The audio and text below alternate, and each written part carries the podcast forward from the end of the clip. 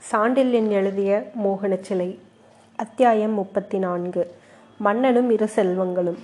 அச்சுத பொற்கொள்ளராயிருந்து அச்சுத பேரறையராக மாறிவிட்ட சோழ நாட்டு முதலமைச்சர் புதுமுடிச்சு புது சிக்கல் என்று எதை சொல்கிறார் என்பது விஜயாலயனுக்கு புரியாவிட்டாலும் அதை பற்றி அவன் லவலேசமும் விவர் விசாரிக்காமல் புதல்வனான ஆதித்தன் வரவுக்காக காத்திருந்தான்.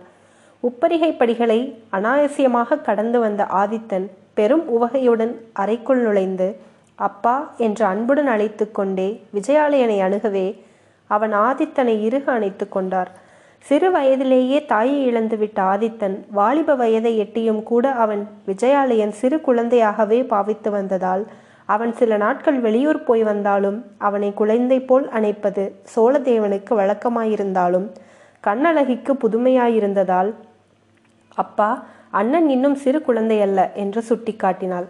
அதை அப்பனோ மகனோ கவனித்ததாக தெரியவில்லை. சில நிமிடங்களுக்கு பிறகே இருவரும் பரஸ்பர அணைப்பிலிருந்து பிரிந்தார்கள். பிரிந்ததும் கண்ணழகியை நோக்கி ஆதித்தன் அப்பா இவள்தானே? என்று கேட்க முற்பட்டதும் உன் தங்கை என்று கண்ணழகியை வார்த்தையை முடித்தாள் சிறிது நகைக்கவும் செய்தாள். எதற்காக நகைக்கிறாய்? என்று வினவினான் ஆதித்தன். குழந்தையும் தந்தையும் பிரிந்து விட்டதைக் கண்டு நகைத்தேன் என்றாள் கண்ணழகி. இதில் சிரிப்பதற்கு என்ன இருக்கிறது? என்று வினவினான் ஆதித்தன். எனக்கும் அவர் தந்தைதான். இதுவரை அவர் என்னை அப்படி அணைத்ததில்லை என்றாள் கண்ணழகி. நீ பெண் அதனால் என்ன? உன்னை அவர் அணைக்க முடியாது. வயது வந்த பின் உங்களை அணைக்கலாமா? நான் ஆண். அதனால் தனி உரிமைகள் உண்டு போலிருக்கிறது. ஆம் ஆணுக்கும் பெண்ணுக்கும் எத்தனையோ வித்தியாசம் உண்டு. இதை கேட்ட கண்ணழகி மீண்டும் நகைத்தாள். அண்ணா இதை இத்தனை நாள் கழித்துத்தான் புரிந்து கொண்டீர்களா? என்றும் வினவினாள். தனது குழந்தைகள் தர்க்கத்தை அதுவரையில் கேட்டுக்கொண்டிருந்த விஜயாலயன் ஆதித்தா கண்ணழகியிடம் வம்பு வைத்துக் கொள்ளாதே. அவளை பேச்சில் வெல்ல யாராலும் முடியாது என்றார் புன்முறுவலும் கொண்டார். ஆதித்தன் தனது தந்தையை நோக்கினான் உற்று. அப்பா தங்கை இத்தனை அழகாயிருப்பாள் என்று நீங்கள் சொல்லவே இல்லையே என்று வினவினான். வஞ்சி நகரில் இவளை சந்திக்கும் முன்பு எனக்கே தெரியாது என்றாள் விஜயாலயன். வஞ்சி நகர் பெண்கள் எல்லோருமே வாயாடிகளோ என்று வினவினான் ஆதித்தன். அதுவரையில் வாளாவிருந்த அச்சுத உரையாடலில் கலந்து கொண்டு செயலிலும் சிறந்தவர்கள் இருக்கிறார்கள் என்று கூறினார். ஆதித்தன் சரையலென்று சக்கரவட்டமாக சுழன்று அச்சுதரை நோக்கினான். எங்கே இருக்கிறார்கள்? என்று வினவினான். அச்சுதர் இளவரசன் திகைக்கும்படியாக பதில் கூறினார். எங்கும் இருக்கிறார்கள். ஆனால் முத்தரைய பெண்கள் செயலில் மிக வல்லவர்கள் என்று கேள்வி என்று ஆதித்தன் சில வினாடிகள் பேசாமல் திகைத்து நின்றான். நீங்கள் சொல்வதை விளக்கமாக சொல்லலாம் என்றான் திகைப்பை உதறிக்கொண்டு. இப்பொழுது எங்கிருந்து வருகிறீர்கள்? என்று அச்சுதர் வினவினார். செந்தலையிலிருந்து. நேராகவா இல்லை ஒரு நாள் தாமதித்து வருகிறேன். ஏன்? இளவரசன் சிறிது சிந்தித்தான். ஒருவர் ஆபத்தில் சிக்காதிருக்கிறாரா என்று அறிய வேண்டியிருந்தது என்று சொன்னான் சிந்தனையினூடே. அவன் சிந்தனையில் எழுந்து மோகன நடை நடந்தால் முத்தரையர் பணிப்பெண்.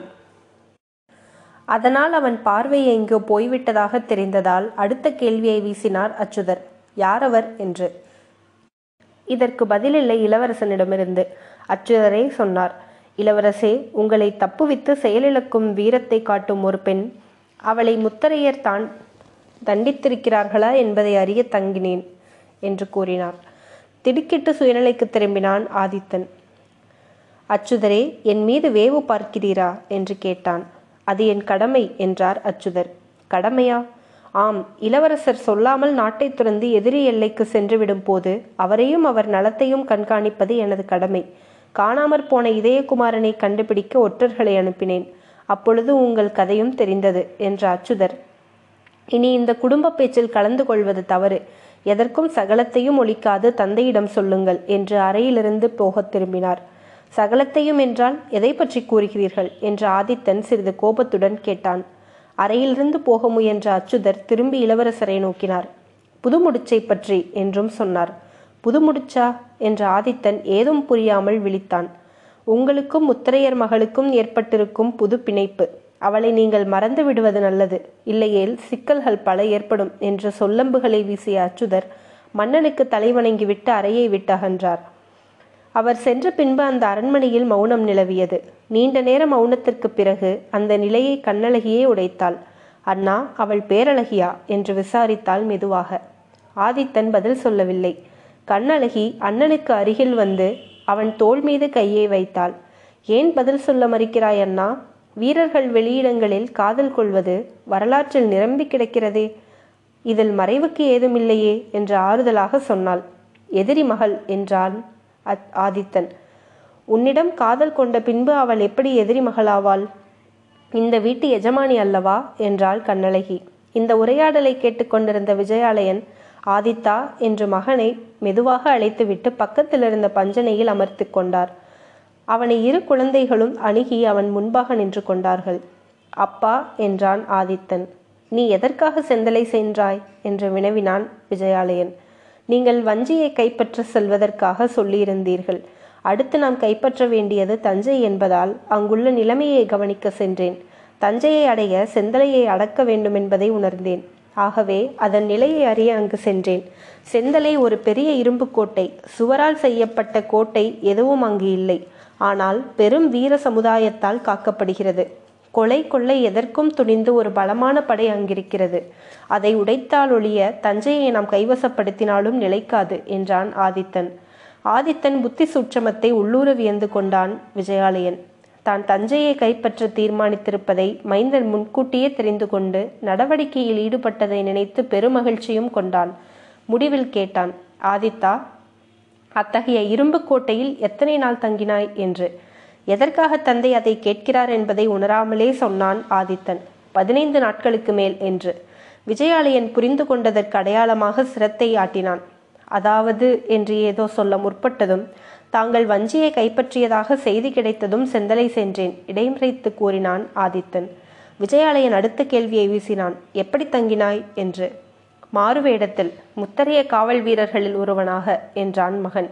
எப்படி தப்பினாய்? உதவி கிடைத்தது. அப்படியானால் சிறையில் அடைக்கப்பட்டேன். விஜயாலயன் முகத்தில் கவலை குறிப்படந்தது சாகச செயல் என்றான் கவலை குரலிலும் ஒழிக்க இந்த சமயத்தில் இடைப்புகுந்தாள் கண்ணழகி. அண்ணா நீங்கள் அங்கிருக்கும் போது யாராவது வந்தார்களா? என்று வினவினாள் நிலத்தை நோக்கி. ஆதித்தன் கண்கள் குழப்பத்துடன் நோக்கின சகோதரியை வந்தான் நமது படைத்தலைவன் என்றான். இதயகுமாரனா என்று வியப்புடன் வினவினான் விஜயாலயன். ஆம் இதை அச்சுதர் சொல்லவில்லையே. தெரிந்திருக்காது. அது அரண்மனைக்குள்ளே நடந்த கதை. கண்ணழகி கேட்டாள் இப்பொழுது அவர் எங்கிருக்கிறார்? என்று. முத்தரையர் அரண்மனையில். அவர்கள் அவரை கொண்டு விடுவார்களோ?